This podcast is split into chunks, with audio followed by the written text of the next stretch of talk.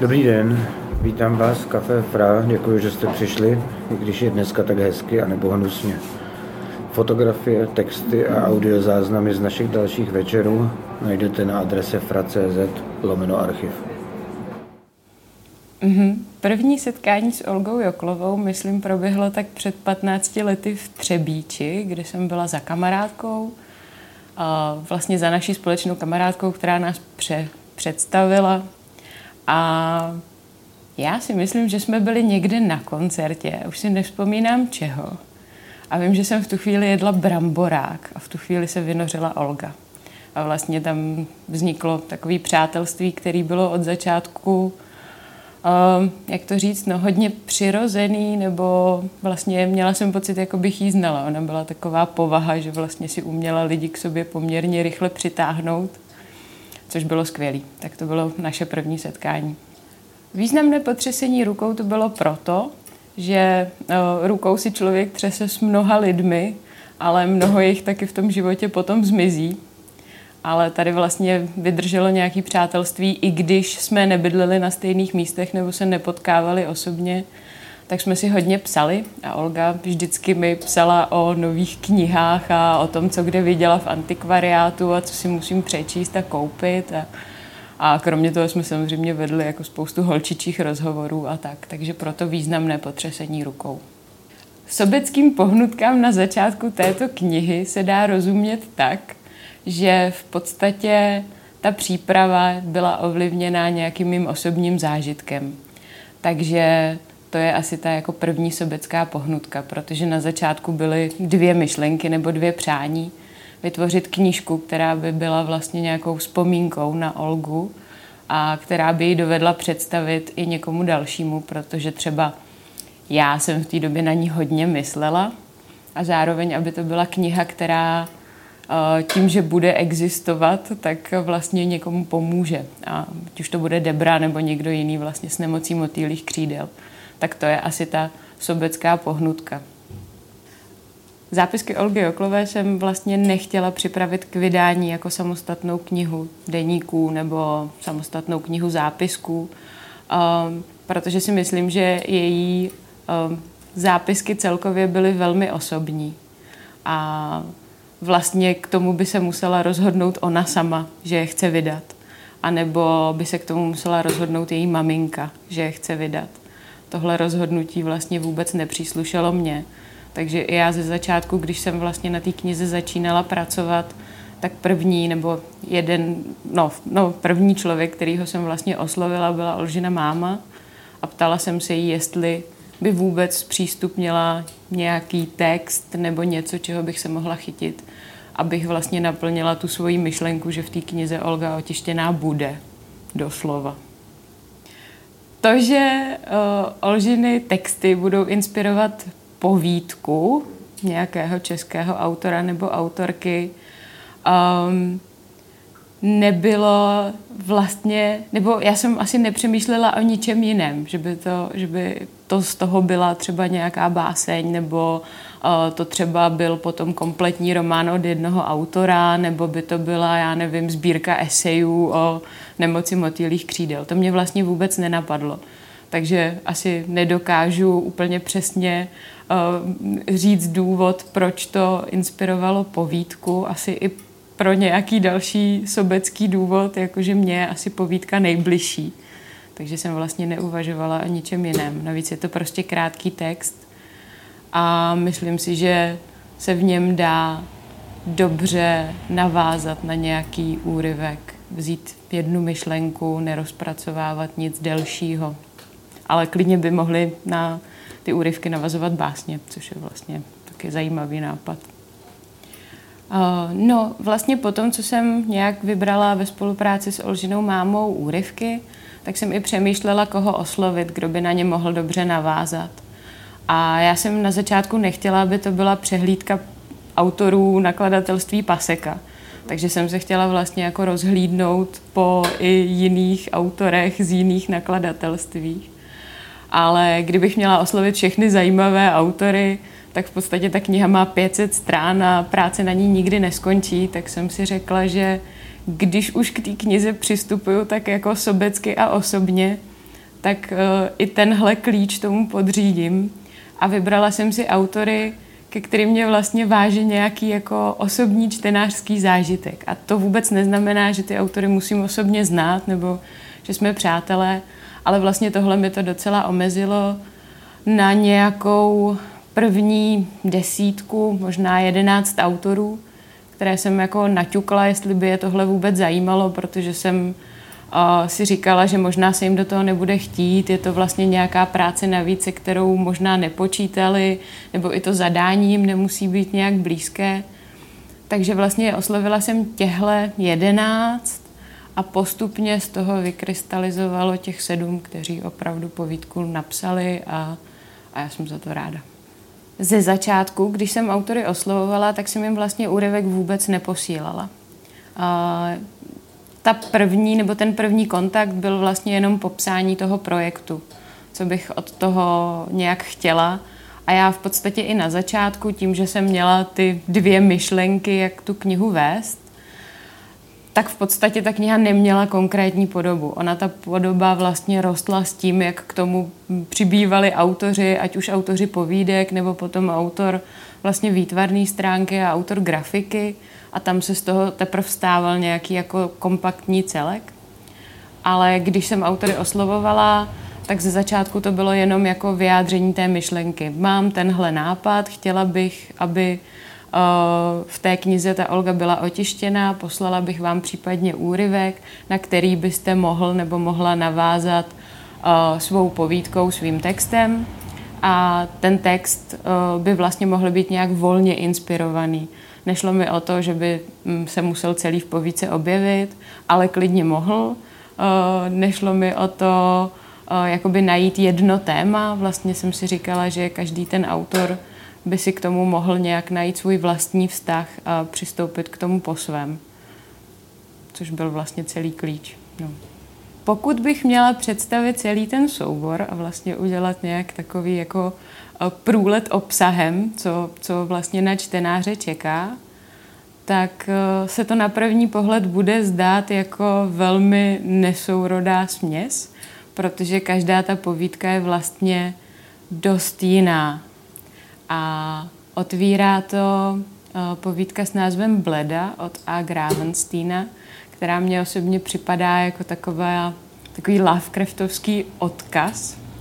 A postupuje to dál přes vlastně takový osobní dopis Kuby Koeniga svému tátovi. Potom je tam povídka od Lucie Fowlerové, která zase uh, uh, vypovídá o babičce, která za okny nemocnice vidí pána s budíkem. To nebudu dál prozrazovat. Potom je tam povídka od Anibolavé, která je pro mě osobně o hledání síly v něčem křehkém nebo v někom křehkém. Potom vlastně povídku psal i Marek Šindelka. Ta je zase o partě dětí, které si tak jako dohromady pomáhají a, a vytvoří vlastně něco velmi silného přes tu jednotlivou křehkost každého z nich. A pak je tam ještě Jonáš Zbořil, který napsal povídku o Dickinsonovi. Chtěla bych letět jako pták, mávnout křídly, peru tě roztáhnout. Chtěla bych letět jako pták, vznést se a svět pominout. Chtěla bych letět jako pták, pavučinu roztrhat. Chtěla bych letět jako pták, pouta přeřezat. No, když jsem poprvé slyšel tenhle uh, kousek, tak jsem si vybavil jeden svůj hodně silný zážitek uh, z holotropního dýchání a dlouho jsem myslel, že budu psát o tom, jak se mi otevřel vesmír, ale uh, nakonec, když přišlo na to samotné psaní, tak jsem zjistil, že to nedokážu a nechci formulovat přes tenhle zážitek, ale že bych chtěl vyprávět vlastně úplně konkrétní příběh o jednom důležitým člověku v mém životě. Začíná takhle. Stromy září do tmy, když jsou sami a když jsou s námi, neslyšně šeptají nocí, ševelení listí mezi spícími budovami první řadě je asi třeba říct, že to s mým tátou nikdo nikdy neměl jednoduchý. Ani on sám se sebou. A musím taky zmínit, že ho mám takovýho, jaký byl a je, pořád moc rád. Narodil se v listopadu 1948 jako nejmladší ze tří sourozenců. Krátce před touhle radostnou událostí se jeho rodiče přestěhovali od někud od Nymburka do severních Čech, do dvoupatrový vily se zahradou po, sudec, po sudeckých Němcích. Ta pak zůstala jako pomalu chátrající strašidelná loď v držení naší rodiny dalšího půlstoletí a stala se jádrem dlouhého sporu, který definitivně rozdělil tátu se zbytkem jeho rodiny. A nakonec ji koupil nějaký pán, ale to trochu předbíhám, což nevadí, čas v tuhle chvíli není až tak důležitý. Tátovi, který ho rodiče pojmenovali Lubomír, se říkalo Luboš. A jak jsem se dozvěděl o spoustu let později, se svýma sourozencema dvakrát nevycházel. Brácha i ségra byli starší, podle všeho dost pekli spolu a tak pek táta sám. Nebo tak si to aspoň představuju, protože zjistit něco relevantního eh, o jeho dětství bylo náročný. Luboš si totiž dost vymýšlel. Moje máma, jeho první žena, soudí, že tím na sebe chtěl upoutat pozornost. Být zajímavější, výjimečný a i když se mu tohle přání později bohatě vyplnilo, eh, bájení a fantazírování a lhaní mu zůstalo. To už se mu říkalo kouba. Spousta příběhů a historek z jeho i mýho dětství, který znám státová vyprávění, se teda nejspíš vůbec nestala. Nebo se stala úplně jinak. Jenže to mi docházelo až postupně. Jsou důležité věci, Jakube. A o těch selhat nesmí, to je jasný. Řekl mi jednou, když se vrátil s kamarádem z hospody a já na ní nastoupil s tím, že si vymýšlí. Jsou důležité věci a pak jsou tady ty druhý. A u těch si člověk klidně trochu vymýšlet může. No ale pro mě je důležitý, jestli jsme potomci českých štemberků. A proč je to pro tebe jakoby tak důležitý? Ptá se mě. No, mohli bychom bydlet na zámku, nemusel by se soudit se strejdou a tetou o barák a psi by měli velký výběh a měli bychom koně a, a teď se koní bojíš. Ne, ne, ne, nebojím. Jo, jo. Jestli jsem potomek šlechtického rodu, jsem se nikdy nedozvěděl, ale mockrát jsem slyšel tátu vyprávět různý verze toho, že jsem že jsme. Sypal z rukávu jména, podrobnosti a příběhy. Všechno znělo tak uvěřitelně a přitom neuvěřitelně napínavě. Jak slejzal himalajské osmitisícovky, jak sloužil u ženistů a spad do řeky pod pontonový most, který musel podplavat, jinak by se utopil. Jak se v Tatrách, když měl ještě obě nohy, živil jako nosič nůší na Téryho chatu a jak se jednou za vánice zabivakovali a zatloukli skoby přímo do skalnatého podkladu její podezdívky jak za jiný sněhový bouře zachránil dva podchlazený lyžaře a okolik omrzlých prstů nakonec přišli. Nebo jak jsme společně byli s jeho starým Moskvičem v Leningradu a jak jsme za bílý noci nemohli spát a obdivovali zvedací mosty. A jak strašně jsem se nudil v ermitáži. Do dneška nevím, jestli jsem tam s tátou náhodou fakt nebyl, protože tak, jak byly některé tátovy historky nepravděpodobný, byl často praštěný a dobrodružný i jeho život. Tak třeba v 21 už nějaký čas jezdil na motorce. A někdy v noci, někde kousek za Mimoní, v nepřehledné zatáčce, se srazil s ruským vojenským autem. Bylo to v 70. letech v době, kdy se kolem stráže pod Relskem rozkládal obří ruský vojenský prostor a vojenských aut kolem jezdilo požehnaně. Táta byl ošklivě dobitý a levou nohu měl na několikrát zlámanou. Během následujících let, který trávil po různých nemocnicích, se mu ji snažili zachránit. Praze na Karláku se seznámil s mladou sestřičkou, kterou bavili jeho historky a bezprostřednost a nejspíš ho bylo taky eh, nějakým způsobem líto. Nakonec táta o noho přišel a s tou sestřičkou spolu napřed nějaký čas randili a pak se vzali. A pak jsem se jim narodil já. Když jsem tátu poznal, bylo mu 30. Nosil fousy, měl vlnitý tmavý vlasy a na temeni pomalu se zvětšující tonzuru. Chodil o berlích nebo pajdal na svý protéze – Říkali jsme jí prostě dřevěná nohy, noha. A když mi chtěl naznačit, že bych měl přestat zlobit, z legrace vyhrožoval, že mě s ní zmlátí. Co si pamatuju, ráno při probouzení slýchám jeho pokašlávání a dusání, jak bytem skáče jenom po jedné noze. S cigárem v ruce, s a smíchu kolem očí. Do dneška se vybavím, jak to vonilo tabákem, když olizoval kapesník nebo vlastní palec, aby mi narychlo otřel věčně opatlaný obličej. Už dlouho mě nepřepadl divný pocit, že se mi na setinu vteřiny zastaví srdce s myšlenkou pro boha teď spadnu. To se stávalo při chůzi po městě, když jsem šla do koupelny, kdykoliv, kdekoliv. Naposledy jsem upadla na zadek, když se mi při otočce zapletly nohy. Pošramotila jsem si jen sebevědomí.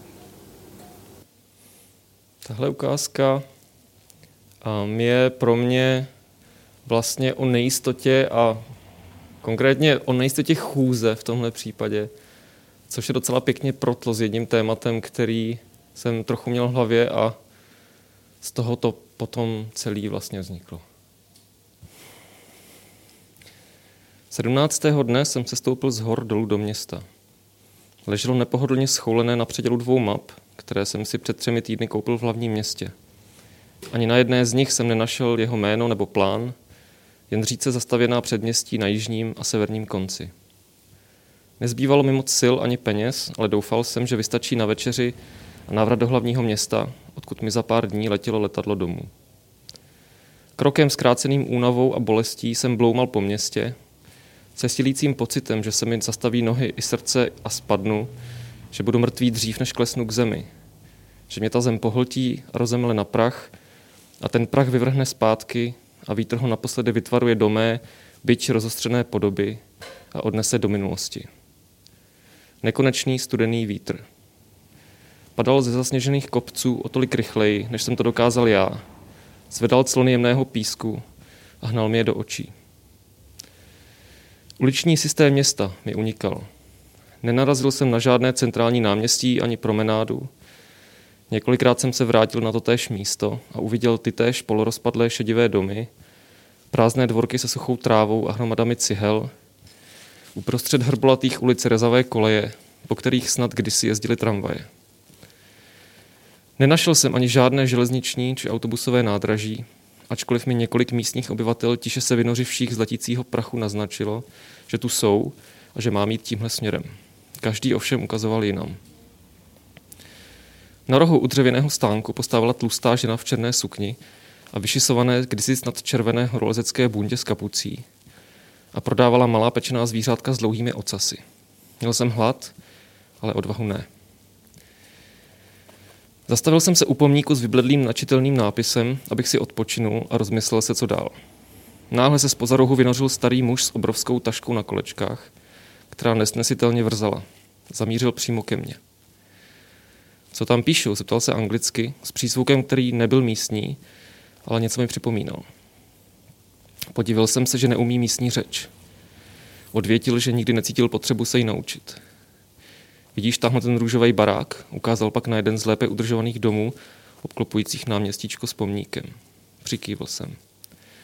Tam žijou, kradou pasy, dokumenty, všechno. Jenom tak projdou kolem a najednou je všechno pryč. Taky jsem mýval pas, bylo v něm moje jméno, ale už ho nemám. Zeptal jsem se ho, jestli neví, kde je tu nádraží. Pokrčil rameny. Zeptal jsem se ho, jestli neví, kde se tu dá levně přespat. Zavrtil hlavou. Já už jsem tu roky a nikdy jsem žádný nocleh nepotřeboval. Ani nádraží. Všechno mám tady, ukázal na svou tašku. Pak do rukou, popadl její rukojeť a odskřípal pryč. Sedl jsem si na, ro- na rozlámanou lavičku a zavřel oči. Po chvíli jsem v dálce zaslechl tlumený zvuk motoru. Za pár minut se objevil zaprášený autobus. Řidič se na mě přes čelní sklo tázavě podíval. Vyskočil jsem, popadl batoh a kulhavě se k němu rozběhl. Vystoupil jsem na první schůdek a několikrát muži u volantu zapakoval jméno hlavního města. Přikývl a ukázal za sebe. Vytáhl jsem peněženku a zeptal se, kolik stojí jízdenka. Řidič na mě jen mlčky hleděl. Otevřel jsem tlamu peněženky a vycenil zuby bankovek. Ukázal na tu nejvyšší. Podal jsem mu ji, peněženku zasunul zpátky do kapsy a pak se prodral uličkou mezi sedadly dozadu. Dveře se zavřely a autobus se škubavě rozjel. Projížděli jsme městem, zatočili hned doleva, hned doprava, ale nikdy jsme se nenapojili na žádnou větší ulice, která by se mohla změnit ve výpadovku na hlavní město. Snažil jsem se sledovat směr, kterým jedeme, podle horského hřebenu, který se stále ještě tečil nad městem, ale úzké ulice jeho pozorování značně stěžovaly. Občas jsme zastavili, někdo nastoupil či vystoupil. Všichni cestující mlčeli a dívali se na zem nebo z oken. Usnul jsem s hlavou položenou na batohu. Zbudilo mě prudké zabrzdění. Řidič se na mě od volantu smál a ukazoval, abych vystoupil. Když jsem se ještě rozespalý a s batohem na jednom rameni rozhlédl kolem, zjistil jsem, že jsem opět u pomníku, u kterého jsem nastoupil. Řidič mi přátelsky pokynul, zavřel dveře a odjel. Tak jsem si nadrtila prášek. Syrup už si vzala? Hm, odpovím mrtvě mamce a po chvíli mi zase prášek z tablety odírá zevnitř krk a tomu ještě klade odpor sladký lepivý syrup. Kdo ví, kolik týdnů tuhle kombinaci snídám, obědvám a večeřím. Moc si toho nepamatuju. Můj mozek by potřeboval víc kyslíků, ale bez červených krvinek ho nemá kdo roznášet. Když jsem tu ukázku dostala, Uh, tak, tak mě jako první napadlo, že, nebo to, co jsem si z toho vytáhla, bylo téma paměti. A to jsem si tak nějak jako držela celou dobu, byť se obměňovaly ty eh, náměty, o kterých bych psala.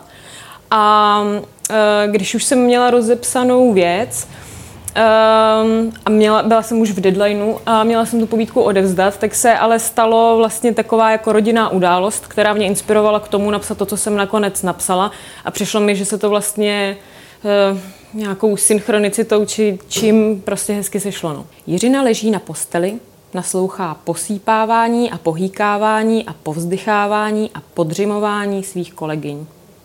Paní Řeháková, paní Nováková a paní Dolanská. Paní Řeháková povzdychává, paní Nováková posípává, paní Dolanská pohýkává. Všechny tři podřimují. Jiřina nemůže spát. Když už přece jenom zabere, začne se zvedat vítr. Slyší ho za okny a ví, že teď je se spánkem utrum. Bude to stejné jako ty předešlé noci. Nejdřív to zní docela neškodně, jako nevinný vánek, větřík, co tu a tam zesílí, zašumí ve stromech, občas tichounce zanaříká meluzína kde si v útrobách budovy. Jenže ona už ví, že to žádný vánek není. To tady vážně nikdo nemůže pořádně zavírat okna. To je to tak těžký. V tu chvíli se rozletí okenice nad její hlavou. Bodejť, už je to tady. Vítr schodí všechny věci z nočních stolků a rozežene po pokoji magazíny paní Dolanské. Jiřina se posadí, sbírá síly. Chvilku ji zabere, než se postaví, nohy už ji skoro neposlouchají. A vítr jí to neulehčuje. Ledka v její tváři se třepotá ve skráních, poslední vlasy plápolají, jak bílý požár kolem obličeje. Kdyby měla aspoň šátek.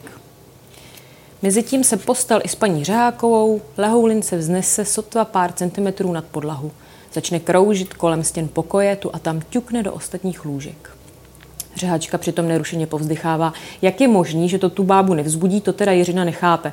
Ostatně nikdy nikoho to nevzbudí, jen Jiřina tu svádí zápasy s živlem noc co noc. V tu samou chvíli, kdy vítr rozrazí dveře na chodbu, se jí konečně podaří postavit na nohy. Natahuje se k oknu, ale vychrý brání, bojují spolu, jako když se odpuzují dva stejné póly magnetů. Jiřina cítí, jak se jí nohy pomalu odlepují od země. Ví, že se musí pospíšit, jinak jí to odnese. Konečně uchopí kličku, vší silou se pak opře do obou křídel okna a jakmile je dostane k sobě, kličkou rychle pootočí. Dokázala to, zavřela ho. I dveře, kterými paní Řeháková zrovna proplula na chodbu, se zabouchnou. Jiřina stěžka oddychuje, na řehačku kašle hledat ji nepůjde, ať si tu klidně lítá až do rána. Kdyby to Jiřina aspoň neříkala, jenže jí nikdo neposlouchá. Chvíli ještě zůstane stát u okna, schlíží ven na setmělý areál chrudimské nemocnice. V pravém křídle budovy tonou ve tmě všechny čtyři řady oken. Jen dvojice lamp mezi pavilony svítí. Je ticho a bez větří. Už už se chystá vrátit zpět do postele, ale na momenty zarazí co si v jednom z oken. Byl to jen mžik, ale přece to byl on. Jenže v další chvíli jako by se vypařil. Možná je už prostě jen unavená, snad by teď mohla i rychle usnout. Tím spíš, když v pokoji spolu s řehačkou ubylo také povzdychávání. A taky, že ano, natáhne se na postel a usne, jakmile zavře oči ale hned v zápětí si její oči úlekem rozletí do kořán. Lekne se dokonce tak moc, že ani nestihne zaklít, zaječet nebo sebou aspoň cuknout. Těleso naproti ní se přitom ani nehne.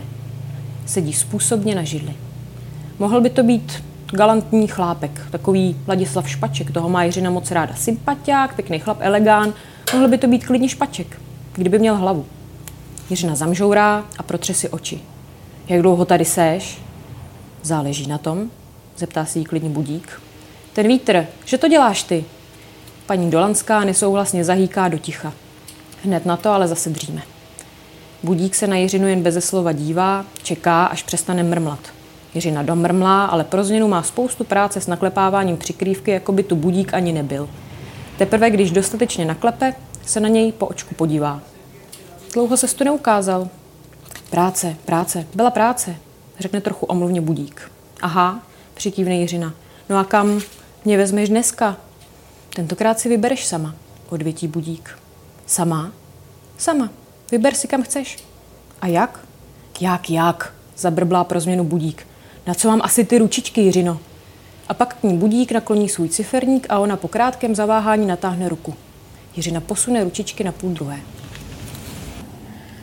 Ve 13 letech jsem poprvé kousla do kuřete, aniž bych ho ožvíkala a vyplivla.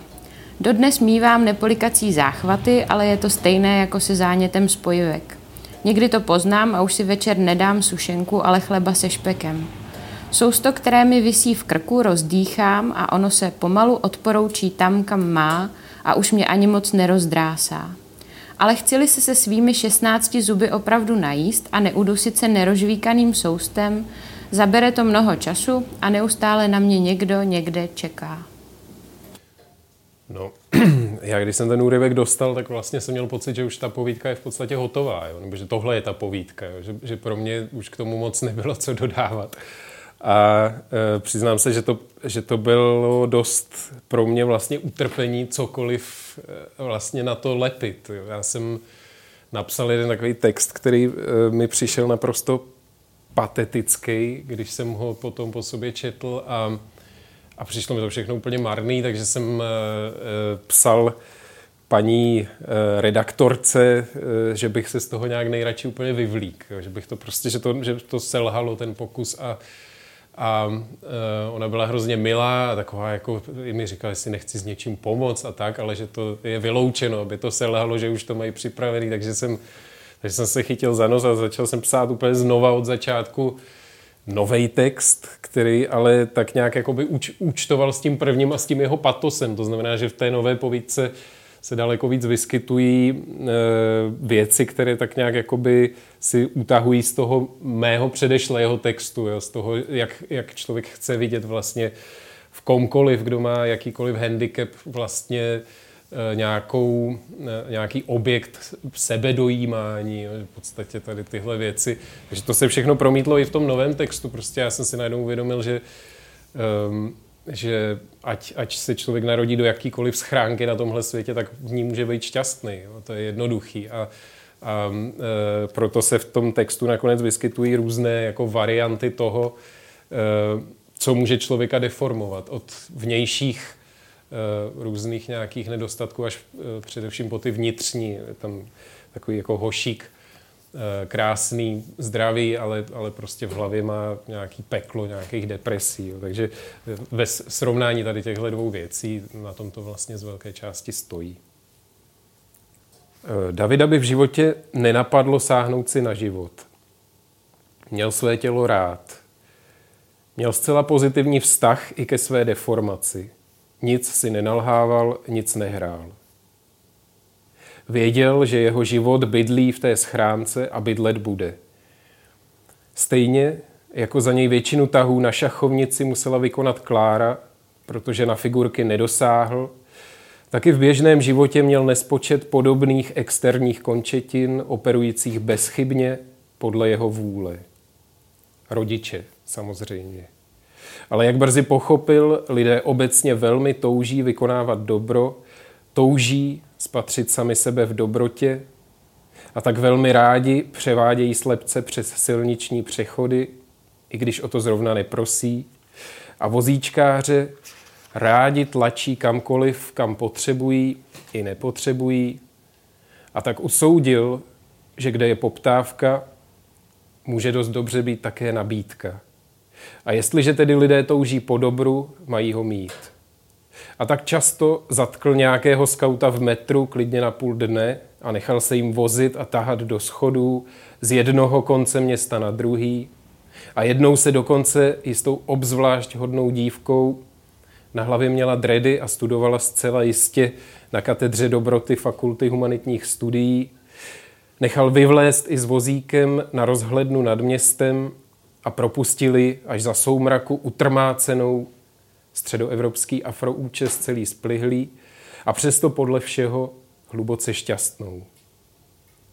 David měl 10 milionů rukou.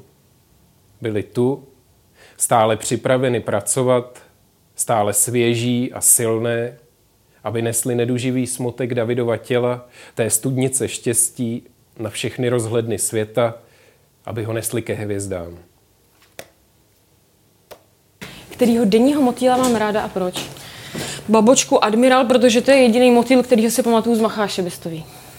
Takovej čtyři křídla, hezký motýl, barevný. Hm, takovej pěkný motýl. Motýl? Nějaký specifický, já nevím, já mám rád obyčejný motýly, který tak lítají kolem, tak třeba Admirál mám rád. Dejme to. Babočka Arbi- Admirál, je to denní motýl? Je to moc? Je to, Proč? No, jednak uh, si vybavu, že má úplně neuvěřitelnou uh, barevnou kresbu na těch křídlech, což mi s odstupem času přijde jako neuvěřitelný nářez, jak jsou ty motýly barevný. Že dřív jsem to bral jako samozřejmost a teď, když uh, jsem se koukal na nějaký obrázky, tak to je strašný mazec, ne? Ty barvy a ta okázalá kresba a tak, jak když to je pro nás taky dost. No a, a svoji babičku jsem měl v telefonu uloženou jako babička admirál, tak, takže se mi to tak spojuje s tímhle krásným motýlem. Mám jako rád uh, bělásky, no, hodně. Nějak to mám spojený s létem. Jako takovou tu třepetavost nad, nad loukama, nad polem. Jako tady ty obyčejný motýly, kterých je všude plno, no, asi. Ale že bych k ním měl nějaký hluboký, hluboký vztah, to se asi říct jako nedá. No. Jenom taková ta třepetavost někde nad loukou, prostě letní parno, jo, kde se ti tam šveholí někde tady tyhle, tyhle odlesky toho, toho té bioloby. Jo. Um, no, nad blízkostí k motýlům jsem se teda ještě nezamýšlela, tohle jsem vůbec nečekala, ale první, co mě napadlo, je Bělásek, protože jsem jednou četla povídku, kde Bělásek vždycky zvěstuje nějakou katastrofu. Tak bych řekla asi Běláska.